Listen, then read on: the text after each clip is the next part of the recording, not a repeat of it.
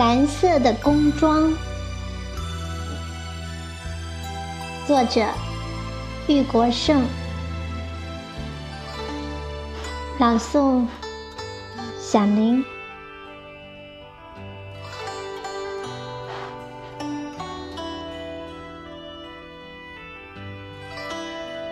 自从搬到新家之后。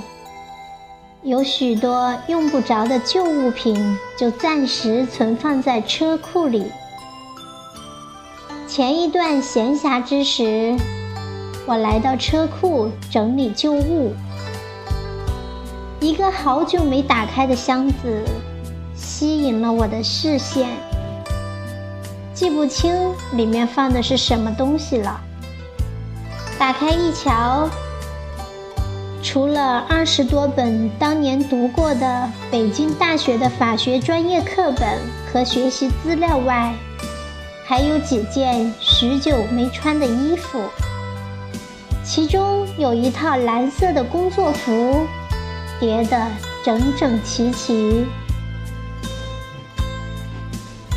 我不禁愣住了，打开一看，工作服洗得有些发白。上面依稀留着机油的印子，衣裤已经明显偏小，不能装下我现在已经发福的身躯。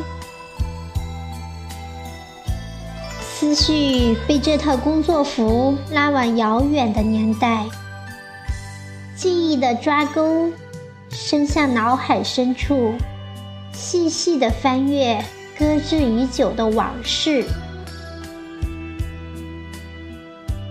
是一九七零年七月下旬的一天，炎热的暑气笼罩着小山村，流火般的太阳把大地烤得滚烫滚烫。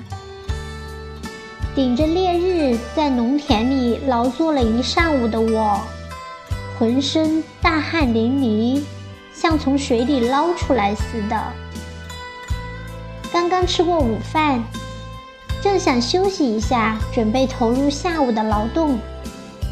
就在这时，生展队长通知我：下午别出工了，收拾行李，明天去县里报到分配工作。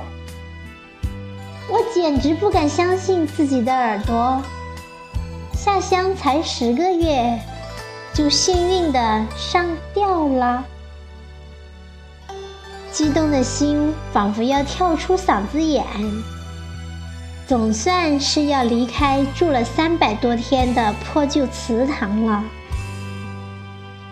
再也不用担心睡到半夜会有老蛇或者蝎子什么从房梁掉到我的床上了，就要离开农村了，心里十分高兴。可又觉得有点莫名的失落。调到城里工作，是每个知青最大的愿望。说实话，哪个知青不想早早离开农村？有谁愿在这远离家乡的偏僻山村度过一生？这种日出而作，日落而息。鹤把锄头在肩上，赤脚踩在水田里，每天只能挣三四个工分，而每个工分只值几分钱的艰苦生活，已经对我们这些脱缰的小野马失去了吸引力。可一旦真要离开这刚刚开始熟悉的地方，心里却又有点舍不得，是舍不得这里的莽龙般的深山老林，还是舍不得晶莹剔透的山泉汇成的长流碧水？是舍不得古老山村流传至今的淳朴民风？还是舍不得把我们当成自家人的父老乡亲。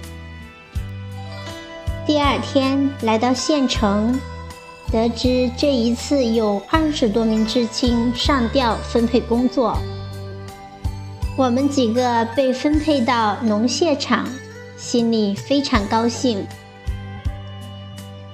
从贫下中农的行列进入工人阶级队伍，如同鲤鱼越过龙门，穿上蓝色的夹克式工作服，形象是多么高大威武。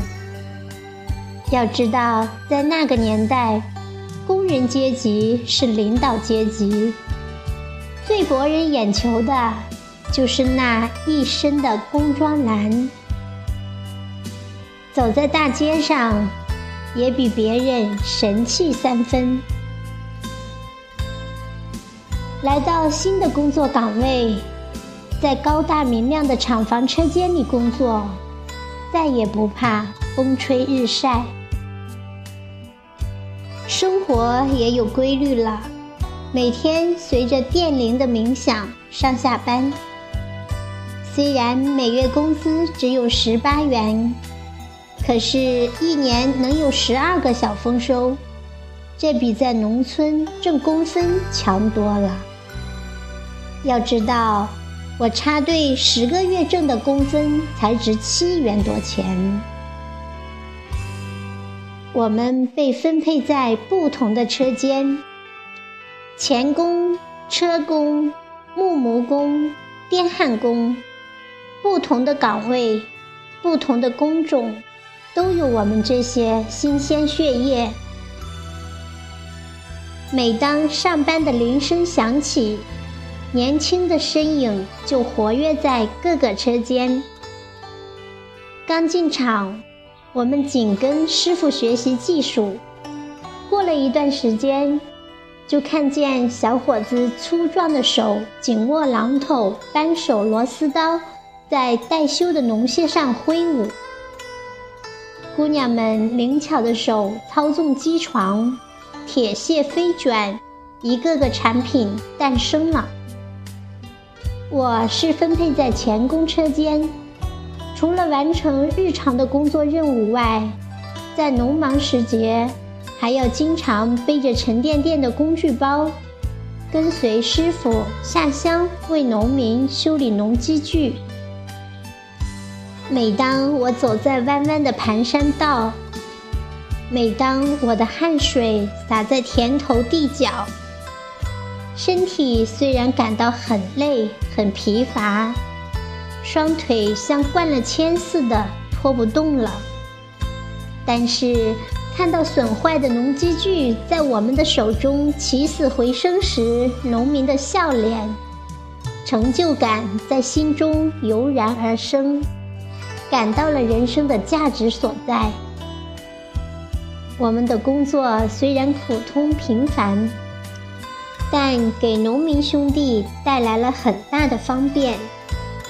再苦再累也是值得的。在厂里刚刚待了半年，就遇上征兵。从小我就一直向往着军旅生涯，发誓要像父辈一样手握钢枪，保卫祖国。为了圆梦，我又报名参了军，换下蓝色的工装。穿上草绿色的军装，走进部队这座革命的大熔炉。当年的我有点腼腆，当年的我有点内向。虽然在工厂的时间很短暂，也许没能学到更多的技术，也许没能结交更多的朋友。可是这段蓝色工装的生活，却在我的记忆中留下深深的印象。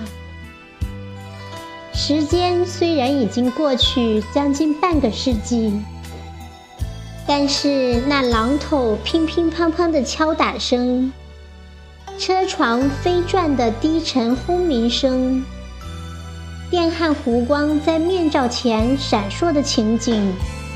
至今还依然在我脑海中浮现，经常在我耳边回响。难忘的蓝领岁月，难忘的工厂生活。虽然只是人生中走过的小小一段路，虽然只是非常普通的一段经历，却给我的人生旅途留下难以磨灭的一页。